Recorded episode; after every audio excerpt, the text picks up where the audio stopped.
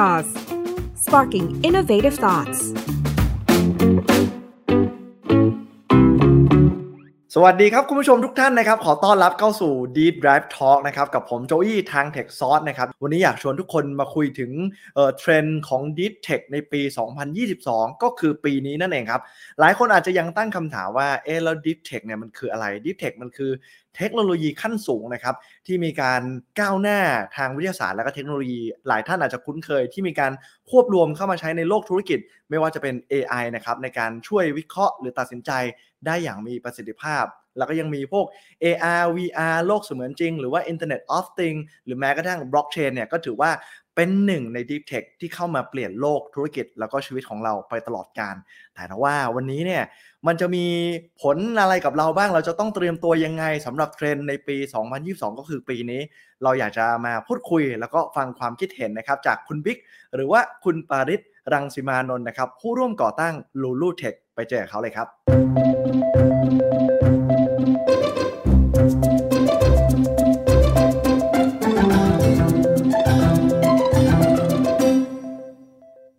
ผมบิ๊กจาก Lulu Tech นะครับผมเป็นบริษัททางด้าน AI นะครับแล้วก็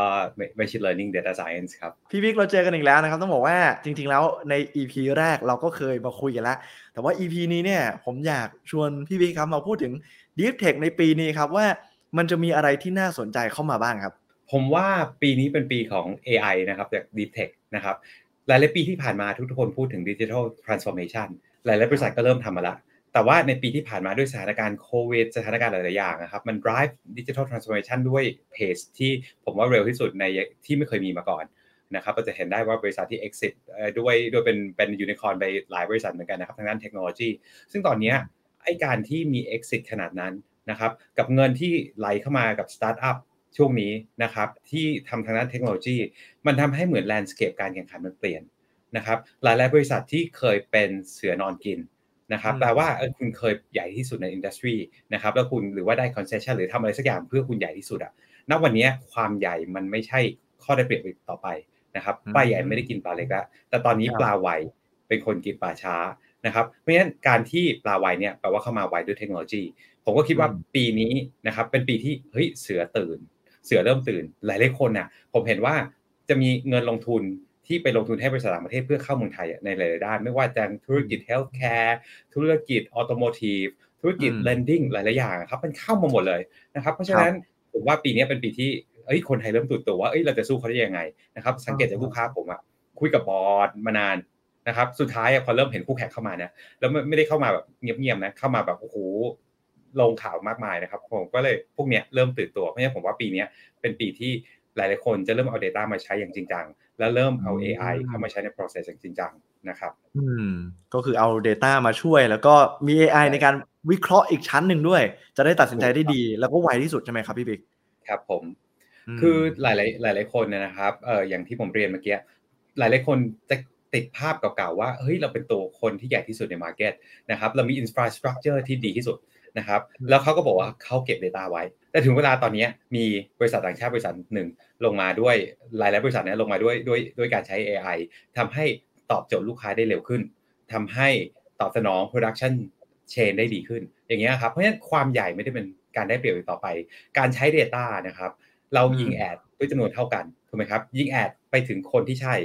ยังไงก็ประหยัดมากกว่ายิงแอดกระจายออกไปนะครับเพราะฉะนั้นอันนี้เป็นสิ่งที่คนเริ่มที่จะเข้าใจมากขึ้นนะครับ แต่ก่อนมันจะมีปัญหาว่าคนรุ่นใหม่เข้าใจ คนรุ่นเก่าไม่เข้าใจนะครับ แต่ตอนนี้ผมว่ามันถึงเวลาที่คนรุ่นเก่าก็จะเริ่มเข้าใจแล้วนะครับ หลังจาก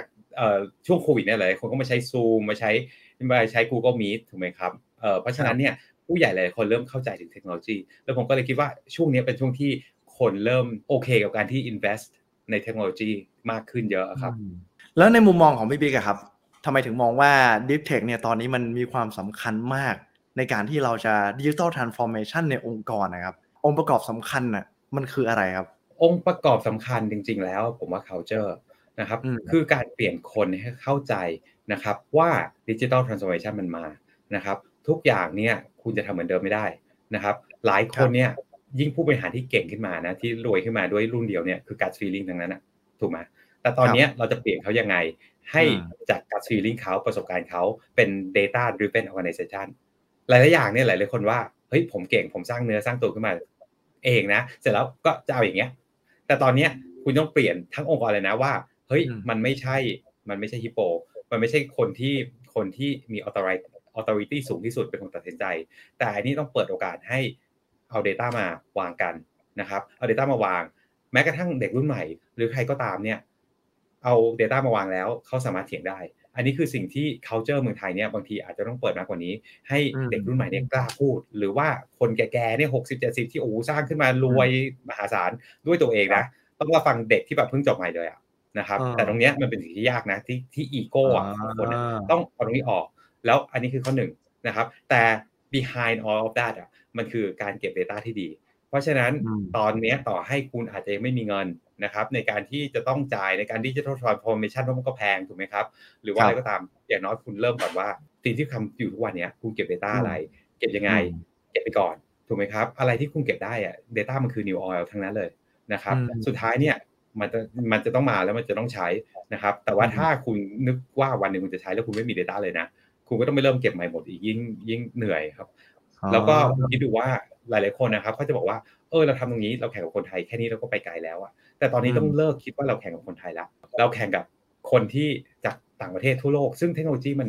มัน AI มันไม่เหมือนเดิมอะ AI แปลว่าคุณ copy วันนี้ซอสโค้ดจากอเมริกาคุณซอสโค้ดจากเมืองจีนนะที่มันออกมาปุ๊บเมื่อวานนะวันนี้คุณก๊อปมาใช้ได้ทันทีเลยถูกไหมครับเพราะฉะนั้นถ้าคุณไม่ได้ไม่ได้เตรียมตัว organization ให้คุณเนี่ยเตรียมตัวที่จะรับ embrace change ตรงเนี้ยมันก็เหนื่อย นะครับผมว่าเนี่ยต้องเริ่มที่ culture เลยครับโอ้โห แต่ว่า culture เนี่ยอาจจะเรียกว่าเป็นสิ่งที่ยากมากๆเลยนะเพราะมันมีเรื่องของความรู้สึกและอารมณ์เข้ามาเกี่ยวข้องด้วยแม่โอ้อันนี้อันนี้ยากมากครับ อันนี้เราเคสเคสหนึ่งนะคือผมว่าคนไทยเนี่ย เราเรายังไม่ตื่นตัวพอสมควรนะครับ เราอยู่ในประเทศที่ที่ค่อนข้างสบายนะครับ หลายๆอย่างมัน protected โดยโดยโดยหลายๆอย่างนะครับ แต่สิ่งเพราะฉะนั้นเราจะเห็นบริษัทที่หลาย ๆ บริษัทที่ใหญ่แล้ว แล้วก็รู้สึกว่าเขาสบายนั่งอยู่ตรงนั้นอะผมมีบริษัทที่ที่เกี่ยวกับรถมือสองนะครับที่เป็นลูกค้าของเราเนี่ยเขาก็เป็นคิดว่าเขาใหญ่ที่สุดในประเทศอยู่แล้ว มีอินฟราสตรักเจอร์ทั่วประเทศเลยใครจะมาแข่งได้นะครับวันดีคืนดีถ้าช่วงนี้นะเห็นเห็นนะครับ วันดีคืนดีนะมันก็จะมีบริษัทหนึ่งอยู่ที่สิงคโปร์เนี่ยเขาก็มาบอกว่าเฮ้ยเขา raise fund มาประมาณหกร้อยล้านเหรียญหกร้อยล้านเหรียญเพื่อลงตลาดไทยและอินโด แต่ว่าผมอยากบอกนิดนึงนะว่าเฮ้ยเวลาเงินมันมาเนี่ยนะเงินมันมาจากต่างประเทศมันคือเงินลงทุนที่เขาพร้อมที่จะเหวี่ยงเขาพร้อมที่จะขาดทุนเพื่อเอา market share แล้วคุณว่าคุณเป็นตัวใหญ่ที่สุดในตลาดคุณกล้าจะขาดทุนกับเขาไหมถูกไหมเขาบอกหกร้อยหกร้อยล้านเหรียญมาไทยกับอินโดนีเซียหารง่ายๆหารสองที่ละสามร้อยล้านเหรียญที่ละหมื่นล้านอะที่เขายอมขาดทุนอะ สมมุติคุณเป็นตลาดอยู่ตรงเนี้ย แล้วคุณไปสู้กับคนที่ขาดทุนโดยที่เงินเขาไม่ใช่เงินเขาด้วยนะเงิน investor แล้วเพื่อลงมาเพื่อการตลาดเพื่อขยายตลาดแล้วมากิน market share คุณอะคุณกล้าทิ้งหมื่นล้านสู้กับเขาไหมเพราะฉะนั้นถ้าวันนี้นะคุณคิดว่าคุณเป็นคุณตัวใหญ่ที่สุด คุณมี infrastructure เยอะที่สุด แล้วคุณไม่พร้อมที่จะเปลี่ยนดิจิทัลเซชันขององค์กรนะครับคุณไม่พร้อมที่จะเอา AI เนี่ยเข้ามาในองค์กรคุณนะ วันหนึ่งนะ ถ้าเขาเข้ามาด้วยเงินแบบนี้นะ แล้วคุณจะเสียใจ จะตามไม่ทันแน่นอนมันมีลูกค้าหลายคนเลยที่เข้ามาอย่างเงี้ยว่าเฮ้ยทำยังไงดีเขาเข้ามาแล้วแต่กว่าเขาจะเข้ามานะอ่าไปดู Data ในองค์กรคุณบอกคุณเก็บไว้อย่างเยอะอ่าเปิดออกมาเสร็จอุ้ย Data มันใช้ไม่ได้เริ่มเริ่มเก็บใหม่ ในขณะที่ของต่างประเทศนี่นะเขาเรียนรู้มาจากทั้งจีนทั้งนู่นทั้งนี่เขาเรียนรู้มาหมดแล้วเข้ามาปุ๊บเขาโยนเปี้ยงพร้อมกับสามร้อยล้านเหรียญหมื่นล้าน คุณจะทํำยังไงนะครับเพราะฉะนั้นอย่าคิดว่าคุณใหญ่อีกต่อไป แต่ตอนนี้คุณต้องคิดว่าความใหญ่ของคุณคือการที่ทำให้คุณช้านะครับเพราะฉะนั้นตรงนี้แหละ ผมว่ามันต้องรีบ ยิ่งคุณใหญ่คุณยิ่งต้องรีบ transform องค์กรคุณ ไม่ใช่คุณใหญ่แล้วคุณอยู่สบายแล้วคุณว่าโอ้ผมใหญ่ที่สุดนะครับแล้วการลงทุนเนี้ยในดิจิทัลนะผมว่ามันเป็นการลงทุนหนึ่งอันที่คุณขยายไปได้ทั่วประเทศถูกไหมครับคุ้มค่าผมทำธุรกิจเฮลท์แคร์ถูกไหมคุณจะสร้างโรงพยาบาลใหม่ คุณสร้างทีสามพันล้านถูกไหมครับแต่ตอนนี้ทุกคนมา telemed นะ telemed มันจะกี่ล้านถูกไหมแต่ว่าไปแข่งกับการสร้างโรงพยาบาลสามพันล้านนะ นะครับเพราะตอนนี้ทำไมทุกคนเขาพยายามมา health tech มานู่นมานี่แต่ว่าสุดท้ายก็คือการที่พอลงทุนตรงนี้ปุ๊บมันขยายผลได้อย่างรวดเร็วมันสเกลได้อย่างรวดเร็วนะครับนั้นอยากให้คิดไว้ถึงตรงนี้แหละว่า มันมาแล้วนะครับให้คุณคิดว่าคุณจะไม่ทำคุณจะต่อไปปีหน้าปีนู้นปีนี้เพราะคิดว่ามันยังมาไม่ถึงแล้วคุณเป็นตัวใหญ่ที่สุดนะ ไม่ใช่นะครับ หรือว่าถ้าคุณเป็นตัวเล็กคุณอยากชนะนะครับ ซึ่งมันยากมากถ้าคุณไม่ใช่ Data นะครับ ประเทศไทยมันคลองด้วยด้วยบริษัทใหญ่ๆ เยอะและการที่จะสู้กับเขาได้อะเป็นไปไม่ได้เลยที่คุณจะเอาเงินไปทุ่มแบบเขาอะถูกไหมครับ แต่คุณสามารถสู้เขาได้ด้วยคความเร็วอืมนะครับอืมจู่ๆบิตครับสู้ SCB ขึ้นมาถึงบัดนี้ได้ยังไง ถ้าเขาไม่ได้มาด้วยเทคโนโลยีใช่ไหมครับใช่ถ้าเรามาด้วยด้วยปกติอะจะมีทักกี่คนที่เป็นแบบเท่าแก่น้อยมีทักกี่คนที่เป็น after you ซึ่งเขาเก่งจริงๆนั่นคือ rare occasion อืมถูกไหมครับ แต่ว่าสุดท้ายอะผมว่าผมว่าต้อง embrace change นะครับอืม แล้วก็มีอุปกรณ์หรือเครื่องมือแบบนี้เข้ามา แล้วก็อยากนำมาใช้ให้มันเกิดประโยชน์แล้วก็ทำให้เราเนี่ยบางทีมันสบายขึ้นเนาะแล้วก็เอื้อประโยชน์อะมันสะดวกมากขึ้น ผมว่านำมาใช้ดีกว่าอย่างที่พี่บิ๊กบอกมันมาแน่แต่ทีนี้ถามต่อครับว่า แล้วถ้าเกิดอยากที่จะนำเข้ามาใช้หรือว่า transform องค์กรนะครับ ในฐานะผู้ประกอบการพี่บิ๊กอยากจะบอกเขายังไงดีครับว่าเขาควรจะเริ่มจากตรงไหนและจุดไหนก่อนครับ อ่าเริ่มต้นจากการเก็บ Data ที่ถูกต้อง แต่การเก็บ Data เนี่ยอาจจะต้องใช้เอนจิเนียร์เข้าไปช่วยถูกไหมครับในการที่อืมคิดว่าเราจะช่วยเก็บอะไร เก็บยังไง เก็บอะไรดีนะครับ ซึ่งอันนั้นนะผมว่าผมว่าเป็นสิ่งที่ดีนะครับครับแล้วก็อีกอย่างหนึ่งอะผมว่าเอ่อ mindset สำคัญนะครับอืม mindset ที่จะเปิดความคิดอะว่าเฮ้ยทุกวันนี้เราทำในธุรกิจเดิมๆนะมันก็ดีอยู่แล้วโตขึ้นมันก็สิบยี่สิบเปอร์เซ็นต์่ะแต่ว่าอะไรที่จะทำให้เราก้าวกระโดดไปอะดิจิทัลอืมอะไรที่ อะไรที่มันจะรีฟรอกเราไปข้างหน้าครับ คือผมทำงานกับบริษัทหลายบริษัทนะเขาก็จะคิดว่าเอ้ยปีนี้เราไปทำอย่างนี้ดีขึ้นไหมเราจะเพิ่มยอดขายยังไงอะซึ่งมันผมว่ามันเป็นการที่ increase ใน short term เขาก็คิดว่าเออเราจะสร้างเริ่มจากจากตรงนี้ไปสร้างโรงงานดีไหมเราจะไปต่อตลาดอื่นยังไง เพิ่ม market share ยังไง เราจะเปลี่ยนการตลาดยังไงนะครับ แต่วันนี้ผมว่ามันจะคิดแค่นี้ไม่ได้แล้วคุณต้องคิดว่าอีก 10 ปีข้างหน้าเทคโนโลยีอะอะไรที่จะมา disrupt คือเราอะ ในหลายหลายหลายองค์กรนะผมก็เป็นเป็นบอร์ดอยู่หลายบริษัทในประเทศไทยนะครับ มันก็เขาก็จะคิดว่าวันเนี้ยเขาจะเพิ่มยังไง marketing ปีหน้าเป็นยังไง เพิ่ม budget marketing เป็นยังไง แต่ผมว่านะ สุดท้ายนะ มันจะต้องแบ่งมา allocate ส่วนหนึ่งเลยนะว่า อะไรคือเทคโนโลยีอีก 10 ปีที่มันจะมา แล้วทำไมคุณจะไปอยู่ตรงนั้นได้ไง ผมชื่นชมอืมกราฟนะที่ไป Binance ถูกไหมครับ หรือว่าครับหลาย ๆ บริษัทที่กระโดดข้ามไปเลย SCB ไปบิตคัพอะไรอย่างเงี้ยมันคือการกระโดดข้าม มันไม่ใช่การทำของเดิม ๆ ให้ดีขึ้นอะ แต่ตอนนี้อืมเราต้องคิดไปไกลแล้วว่า เฮ้ยถ้าวันนี้เราอยู่ตรงเนี้ย เราจะก้าวไปข้างหน้าเนี่ย เราจะก้าวไปยังไง ซึ่งอันเนี้ยผมว่าสำคัญเห็มากนด้วยนะครับจริงอยากครับอยากให้แม้กระทั่งนะ ประเทศไทย as a whole ด้วยนะคืออมเราก็มีเงินวิจัยทำนู่นทำนี่อะแต่สุดท้ายผมว่ามันก็ต้องมีแบ่งส่วนหนึ่งอะอะไรคือวิจัยพื้นฐานที่ทำให้เราก้าวไปข้างหน้า อะไรคือ AI ขั้นพื้นฐานที่จะทำให้ประเทศเรา reflect ไปข้างหน้าโดยที่ไม่ต้องมานั่งคิดว่าอืมเฮ้ยปีนี้ผลงานเราคืออะไร ปีหน้ามันมีอะไรสองปีห้าปีมันไม่ใช่มันต้องตอนนี้ต้องคิดว่า เฮ้ยอะไรที่มันจะเปลี่ยนโลก ใช่ไหมอืมเทคโนโลยีเปลี่ยนโลกคืออะไร AI มา Metaverse มาอืมอีกหลายๆอย่างที่กำลังมาเนี่ย เราเข้าไปอยู่ตรงนั้นหรือยัง เราเข้าใจตรงนั้นหรือยัง ถ้าเราไม่เข้าใจเราจะทำยังไงให้เราเข้าใจทำยังไงให้บริษัทของเราอยู่ตรงนั้นได้ ซึ่งอันนี้ถ้าคุณเข้าใจดีคุณก็ไปเรียนรู้ว่าซึ่งเป็นสิ่งที่ดี แต่ว่าถ้าคุณไม่เข้าใจคุณก็ต้องหาคนที่ที่พอจะรู้นะครับเข้ามาช่วยคุณนะครับ อันนี้คือเป็นสิ่งสำคัญนะผมว่าถ้าองค์กรองค์กรองค์กรยิ่งใหญ่อะยิ่งต้องต้องการต้องการในการเปลี่ยนแปลงอะนะครับเพราะมันอืมหนึ่งไมเซ็ตแล้วก็สุดท้ายก็คือ ผมว่าอาจจะต้องต้องเอาคนข้างนอกเข้าไปช่วยนะครับเหมือนตอนนี้เนี่ยพี่บิ๊กกำลังบอกว่าบางครั้งเนี่ยเรามองเพียงแค่ในปีหน้าปีเดียวเนี่ย มันอาจจะยังไม่เพียงพอละด้วยความที่เทคโนโลยีมันมาไวไปไวมากเนาะเราต้องมองแบบข้ามช็อตไป 5 ปี 10 ปีข้างหน้าเลยว่า อนาคตข้างหน้าเนี่ยมันจะเกิดอะไรขึ้น อย่างที่พี่บิ๊กบอกว่าบางหลายองค์กร บริษัทใหญ่เขาก็โดดไปทำสายงานอื่นเพราะเขาเริ่มมองเห็นละว่าเทรนด์ในอีกสิปีข้างหน้ามันจะเป็นยังไง ใช่หลายๆอย่างนะอะยกตัวอย่างดิเทคให้อืมทุกคนอ่าในเมืองไทยรู้จักซาร่าอยู่แล้วInditex ครับถูกไหม fast fashion นี่ทุกคนรู้จัก แต่ถามว่าอืม fast fashion ตอนนี้มัน out of fashion แล้วนะตอนเนี้ยมันคือ real-time fashion แล้วอะถูกไหมครับ Shein น่ะของเมืองจีนน่ะโตขึ้นมาโตกว่า Inditex เยอะเลย เขาขายความเร็วมากกว่า 14 เท่าแล้วในการออกถูกไหมครับเขาใช้ AI analyze feed ที่พวกเราอืมดูพวกเนี้ยอยู่ใน IG พวก Facebook อะไรพวกเนี้ยเขา analyze ปุ๊บอืม analyze เสร็จส่งไปให้ทีมดีไซเนอร์ซึ่งมีอยู่ 800 กว่าคน แล้วเขาออกมาทันทีในตลาดถูกไหมครับเพราะฉะนั้นประเทศไทยนะ ผมว่าประมาณ 90%ยังคิดว่า fast fashion คือสิ่งที่ดียังสิ่งที่เร็วอยู่เลย นะครับอืมทุกวันนี้ต่างประเทศเขาไม่ได้ถึง fast fashion แล้วนะเขาไปถึง real time fashion แล้ว อันเนี้ยอืมคือผมว่าเรายังช้าในการการที่การที่จะ adopt หลายๆอย่างแล้วยังอยู่ด้วย คือประเทศไทยเป็นประเทศที่ดีที่อยู่อยู่อย่างสงบสุขสบาย แต่ด้วยความสบายตรงนั้นนะคือประเทศข้างนอกเขาเขาก้าวไปข้างหน้า อย่างรวดเร็วนะครับ ผมก็อยากให้ว่าเฮ้ยประเทศไทยมันถึงเวลาที่จะต้องตื่นตัวนะดีเทคครับมานะ คืออืมวอลมาร์ทมีจู่ๆก็มี Amazon ซึ่งเขาใช้ดีเทคทุกอย่างขึ้นมาทำอีคอมเมิร์ซทุกอย่างขึ้นมา อ่า Zara วันนี้มี Shein ที่ซึ่งเราเห็นแล้วนะวันมาแล้วออโต m a ทีฟเราก็มีเราก็มีไอ้เอ่อรถที่วิ่งได้เองถูกไหมที่กำลังจะมาถูกไหมครับใช่ครับเราเห็นเป็นทุกอย่างที่เรากำลังจะมาหมดซาอืมยี่สิบปีที่แล้วนะผมยังจำได้เลยตอนผมเรียนนะผมยังทำ paper เรื่องเมืองจีนแล้วว่าเมืองจีนเข้า WTO ตอน2003อะจะเป็นยังไงเฟลหรือไม่เฟลเราก็โอเคเมืองไทยแต่ก่อนนะไอ้ยี่สิบปีที่ยี่สิบกว่าปีที่แล้วนะโอ้โหเมืองจีนของห่วยมากถูกไหมครับสุดท้ายใช่คือจีนแซงใช่ไหมอ่าสุดท้ายคือเราก็อยู่ในโลกที่สบายของเราอะ นะครับอืมผมว่ามันถึงเวลาแล้วที่คุณอยากสบาย การเลือกที่จะไม่ทำคือการตัดสินใจที่ไม่ทำอืมนะครับ มันไม่ใช่อืมการเลือกที่ไม่ทำแล้วจู่ๆวันหนึ่งมันก็ชีวิตมันจะดีเองอะแต่เราอืมอยู่ด้วยความ relatively ที่คนไม่ได้ทำอะไรไงแต่ว่าถ้าครับถามว่าโลกไปถึงไหนแล้วอะตายละเรายังไม่มี fast fashion เลยเขาไปถึง real time fashion แล้วเรายังแบบเรายังอืม case study ซาร่าอยู่เลยทุกวันนี้ครับทีนี้เรามาดูเรื่องความท้าทายกันบ้างครับ พี่บิ๊กว่า Deep Tech Startup ความท้าทายเกี่ยวกับเรื่องพวกนี้เนี่ยมันจะมีอะไรที่เราจะต้องเจอบ้างครับ ผมว่าความท้าทายของประเทศไทยนะครับ คือลูกค้าหลายคนคิดว่าเขาเก็บ Data เขามี Data มหาศาลเลยมี Data เก็บเป็นร้อยเป็นล้านชิ้นนะครับ แต่ถึงเวลาเอาเข้าไปดูจริงๆอะเขาเรียกว่า garbage in garbage out ถูกไหมครับไอการเก็บเนี่ยอาจจะเก็บไม่สมบูรณ์เก็บไม่ดีเก็บไม่ถูกต้องเพราะฉะนั้นสิ่งที่เก็บทั้งหมดที่คุณคิดว่าคุณมีอะบางทีมันใช้ไม่ได้นะครับแล้วเราก็ต้องไป clean up data หรือเราก็ต้องไปเริ่มการเก็บใหม่นะครับเพราะฉะนั้นเนี่ยผมว่ามันเป็น barrier อันหนึ่งที่ที่ถ้าคุณเข้าใจถึงถึงการใช้เทคโนโลยีแล้วอะ นะครับแต่ผมว่า barrier หลายๆอย่างมันเกิดจากการที่ไม่เข้าใจ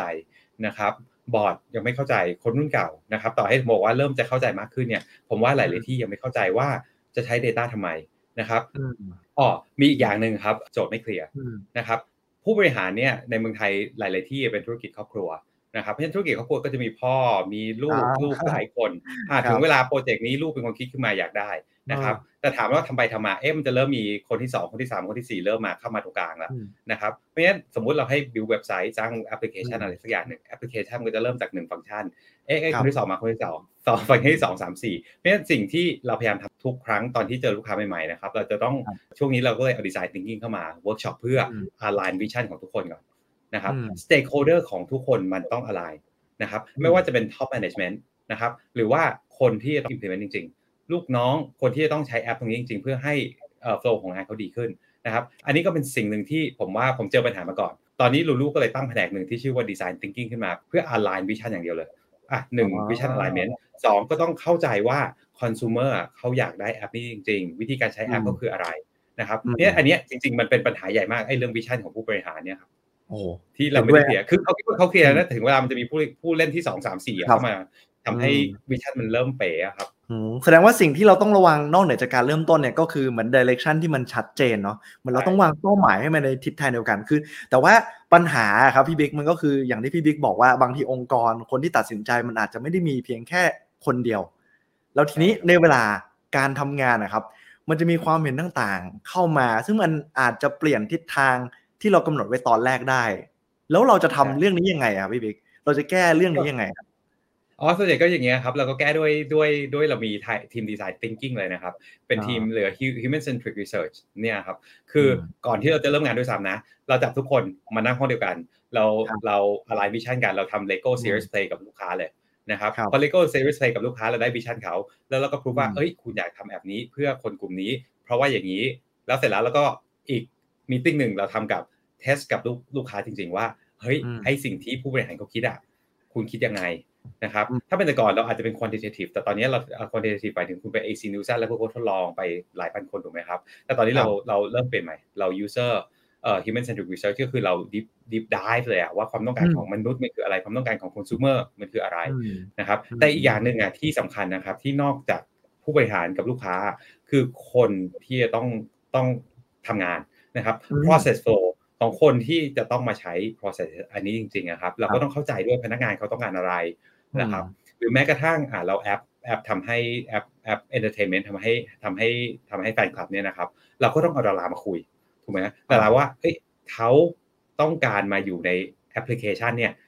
อะไรทำไมอืมนะครับ และ นะฝั่งนั้นอีกนะครับก็ต้องมีไอ้พวกแอดมินข้างหลังบ้านเนี่ยจะทำยังไงให้เขารู้สึกใช้ง่ายครับ manage ง่าย ซึ่งอันเนี้ยผมว่าเป็นสิ่งที่อาจจะเสริมนิดนึงว่า AI อะครับมันคือมันทำได้ตามที่เรา input เข้าไปนะครับอืมแต่สิ่งที่จะทำให้ AI มัน success จริงๆอะผมว่ามันมันคือ human behavior การเข้าใจมนุษย์จริงๆอะว่ามนุษย์เขาต้องการอะไร แล้วอืม AI จะมาตอบโจทย์อะไรของมนุษย์ตรงนั้นนะผมว่าอันเนี้ยเป็นสิ่งที่สำคัญพอๆกันเลยกับการ develop application อะไรสักอย่างหนึ่ง พี่บิ๊กครับประเทศไทยเนี่ยมองเรื่องเทคโนโลยีเนี่ยมันมีความมาไวไปไวมากๆ เลยพี่บิ๊กมองเรื่องนี้ยังไงครับผผมว่าประเทศไทยหลาย ๆ คนนะครับเราอาจจะมอง short termมเกินไป เทคโนโลยีมันมาไวไปไวเหมือนบิตคอยน์ใช่ไหมครับจู่ๆมันก็ขึ้นมันก็ลงนะครับแล้วก็ขึ้นอีกนะครับซึ่งอันนี้ผมว่ามันเป็น short term แต่เราต้องเริ่มที่จะมอง long term คืออะไรเทคโนโลยี megatrend ที่มันมา นะครับอย่างบิตคอยน์มันก็แค่เป็น subset ของบล็อกเชนบล็อกเชนถามว่ามันมาไหมมันมาแน่นะครับเพราะฉะนั้นองค์กรหลาย ๆ องค์กร ผมอยากให้การ digitalization ขององค์กรไม่ได้ติดผูกติดกับเอ่อ short term trend ที่มันขึ้นมันลงเดี๋ยววันนี้ช่วงที่แล้วใช้เอ่อ BlackBerry ตอนนี้ใช้ Line อนาคตอาจจะใช้อื่น แต่ถามว่าเทรนด์มันมาไหมมันมาเลยคือดิจิทัลในการแชทผ่าน digital platform เนี่ยมันมานะครับบิตคอยน์ไม่รู้จะไปยังไง แต่ที่แน่ๆบล็อกเชนมาแน่นะครับหรือแม้กระทั่ง AI อะคุณเห็นอยู่แล้วว่ามัน megatrend อะ อย่าไปกลัวว่ามันคือ short term นะครับเพราะว่ามันเป็น megatrend มันเป็นการที่โลกมันเปลี่ยนจริงๆนะครับ industrialization เนี่ยมันเปลี่ยนโลกไปรอบที่แล้ว คือการที่ทำให้ใช้เครื่องจักรมามาแทนคนถูกไหมครับใช้เครื่องจักรไอ้น้ำมาใช่ไหมครับแต่ก่อนเนี้ยเราใช้เอ่อเราอะไรใช้แรงงานคนมหาศาลแล้วต้องไป colonize เพื่อเอาแรงงานคนมา สุดท้ายวันหนึ่งคุณเจอเครื่องจักรไอ้น้ำเสร็จแล้วคนที่มี production เนี่ยก็ของโลกนะครับ ต่อมาวันหนึ่งก็ฟอร์ดถูกไหมก็ปั๊มปั๊มปั๊มปั๊มปั๊มให้มากที่สุดอะก็เปลี่ยนไปจากเดิมที่คุณจะต้องมีใหญ่ๆตอนนี้คุณทำเหมือนกันนะครับ วันนี้โลกมันกำลังเปลี่ยน ไม่ใช่ว่าเปลี่ยนคุณจะต้องมีโรงงานแบบฟอร์ดโรงงานแบบที่ใหญ่ทำเหมือนกัน แต่วันนี้คือโลกของ AI โลกของ digital transformation โลกดิจิทัลมันมานะครับ อันนี้เป็น megatrend ที่มันไม่เปลี่ยนมันไม่ขึ้นมันไม่ลงแน่ๆนะครับเพราะฉะนั้นอันนี้ผมว่าคุณเตรียมตัวได้เลยโลกมันเปลี่ยนแน่เหมือนโลกร้อนนะครับโลกร้อนเนี่ยเทรนด์คืออะไรพลังงานสะอาดยังไงก็ต้องมา นะครับ คุณจะว่า wind energy solar energy มันขึ้นมันลง สุดท้ายมันคือ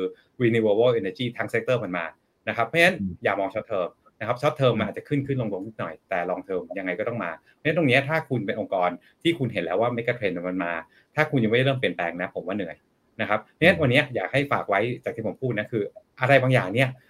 ที่คุณเห็นแล้วว่ามันต้องมา แล้วถ้าองค์กรคุณยังไม่มาเนี่ยอนาคตอีก 5 ปี 10 ปี อีก 20 ปีเนี่ย เราจะแข่งขันกับคู่แข่งยังไงในเมื่อคู่แข่งเนี่ยเขาเริ่มปรับตัวกันหมดแล้ว ก็เลยอยากให้ลองปรับตัวกันนะครับ อันนี้ก็อาจจะเล่าได้ว่า เอ้ยเราทำให้ลูกค้าบ้างเรื่องอะไรบ้างให้กับลูกค้านะครับ ก็อย่างลูกค้าหลาย ๆ หลาย ๆ ที่นะครับที่เริ่มขายออฟไลน์นะครับ มานานใหญ่มานานก็ถึงเวลาแล้วว่าวิตัว Lazada มา Shopee มาเขาต้องมีอีคอมเมิร์ซละ แต่อีคอมเมิร์ซที่จะ success ให้ได้เนี่ยนะครับมันก็ต้องมีด้วย personalization นะครับเราต้องเข้าใจลูกค้ามากกว่า มันยังมีมันก็จะมีหลาย angle ที่เราสามารถสู้ Shopee สู้ Lazada ได้นะครับมันก็ต้องมันก็ต้องเข้าใจลูกค้าของคุณนะว่าเขาเข้ามาแบบนี้เพื่ออะไรทำอะไร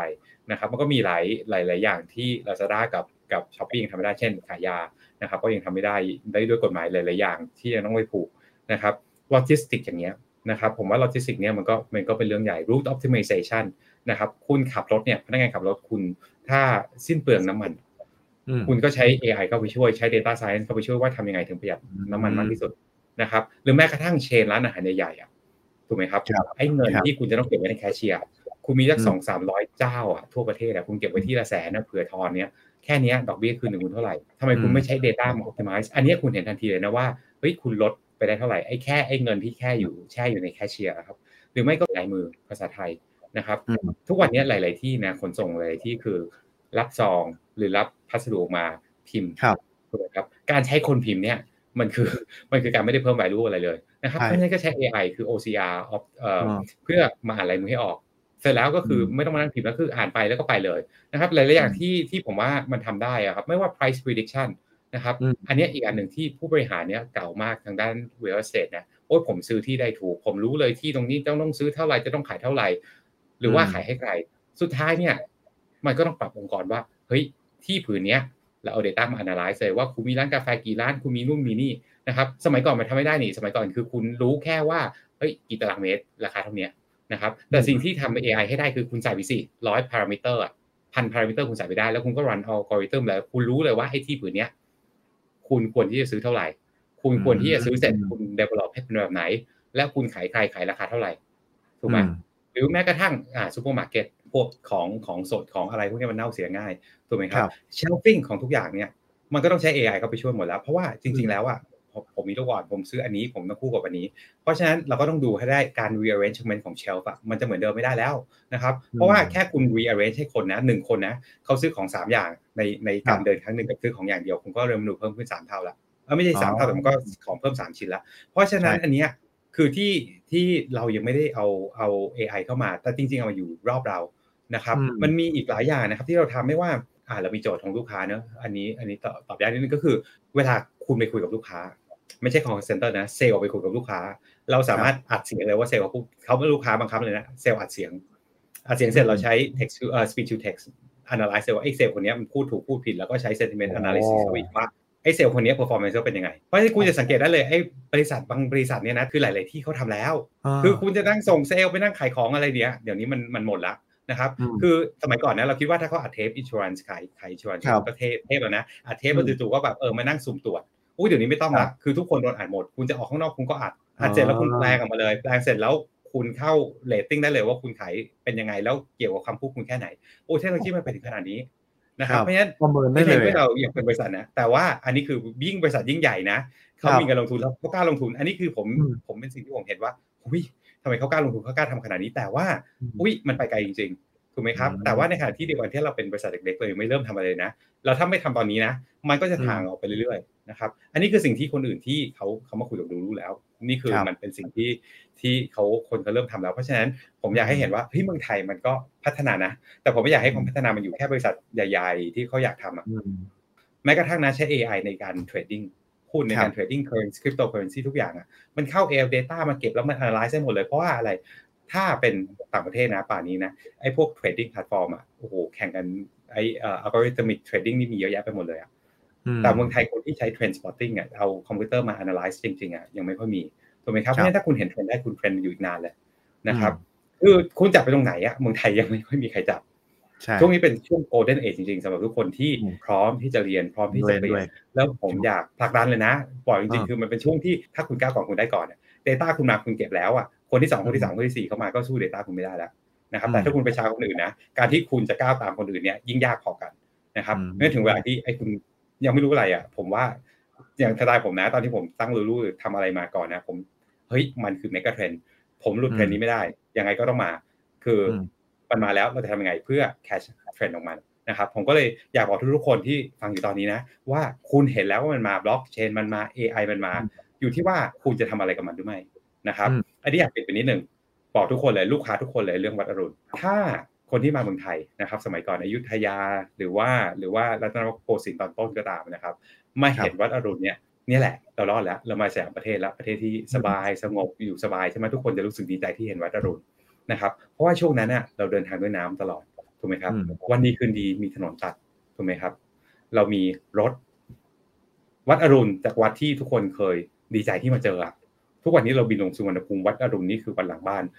จะมีสักกี่คนที่มาเมืองไทยเนี่ยเขาอาจจะทำธุรกิจเขาไม่ได้แวะวัดอรุณด้วยซ้ำถูกไหมครับใช่เพราะฉะนั้นพอถนนตัดวัดอรุณอยู่ข้างหลังทันทีนะครับ เพราะฉะนั้นวันนี้เราเห็นว่าถนนมาแล้วถูกไหมครับ เราจะทำยังไงให้ไปอยู่ที่ถนนนั้น หรือไม่เราก็จะอยู่ข้างหลัง แต่อืมวัดอรุณก็สอนให้เราอย่างหนึ่งคือ ไม่ว่าพระอาทิตย์ตกที่ไหนยังไงพระอาทิตย์ก็ต้องขึ้นวันถัดไปนะครับ ทุกวันนี้ development ทุกอย่างกลับมาที่ริมแม่น้ำเจ้าพระยาอีกรอบหนึ่ง ถูกไหมครับไอคอนสยาม Four Seasons ทุกอย่างมาริมแม่น้ำเจ้าพระยา เพราะฉะนั้นผมว่ามันคือการปรับตัวของเรา ไม่ใช่ว่าพระอาทิตย์จะตกเสมอไป แต่วันนี้ครับเราเห็นแล้วว่าถนนมานะครับอืมเราทำยังไงให้เราไปอยู่หน้าถนนให้ได้นะครับอืมแต่ในขณะเดียวกันก็อย่าท้อ เพราะว่าต่อให้พระอาทิตย์ตก เราก็จะเห็นแสงพระอาทิตย์อยู่ในวันรุ่งขึ้นนะครับ ก็อยากให้พร้อมที่จะปรับตัวนะครับ แล้วก็อย่าตระหนกตกใจกับมันนะครับ ก็นี่คือชีวิตนะครับทำให้ดีที่สุดเห็นแล้วว่ามันจะต้องมาแต่ก็ วันนี้ถนนมาแล้วก็ขอให้ทุกคนซื้อที่ให้ติดถนนอย่าเป็นถนนตาบอดอยู่ติดน้ำจะต่อไปครับ สุดยอดมากพี่บิ๊กพูดได้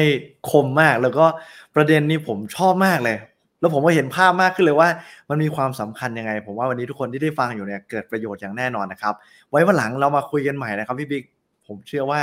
ครั้งหน้าเนี่ยจะต้องมีอีกหลายเรื่องที่เกิดประโยชน์กับคุณผู้ฟังอย่างแน่นอนครับ วันนี้ขอขอบคุณนะครับพี่บิ๊กปาริศรังสีมานนท์มากๆเลยครับขอบคุณนะครับพี่บิ๊กขอบคุณครับ เอาละครับหลังจากที่ได้ฟังคำพูดของพี่บิ๊กไปนะครับ เราจะเห็นว่า Deep Tech เนี่ยมันมีความสำคัญยังไงบ้าง มันช่วยเอื้อประโยชน์ในการใช้ชีวิตในการทำธุรกิจ จริง ๆ นอกจาก AI มันยังมีอีกหลายสิ่งที่เราสามารถนำเข้ามาปรับใช้ในธุรกิจ หรือทำให้องค์กรของเราเนี่ยไปได้ไกล แล้วพี่บิ๊กก็ยกตัวอย่าง case study หลายอย่างมาให้เราฟัง มองให้เห็นภาพว่าอนาคตข้างหน้า มันมาแน่นอน แต่ว่าเราจะโดดเข้าไปนำสิ่งต่างๆเหล่านี้เนี่ย มาใช้ให้เกิดประโยชน์ หรือไม่ตกรถยังไงบ้าง อันนี้เนี่ยก็เป็นการบ้านที่หลายคนจะต้องกลับไปนั่งคิดต่อ ว่าเราจะนำ Deep Tech ในด้านใด มาใช้ให้เกิดประโยชน์สูงสุด กับคุณและองค์กรสตาร์ทอัพในแต่ละภาคทุกภาคส่วนนะครับ วันนี้ขอบคุณสำหรับการติดตามนะครับ เจอกันได้ใหม่ Deep Drive Talk ในครั้งหน้าจะเป็นเรื่องอะไร ผมโจอี้ลาไปแล้วครับ สวัสดีครับ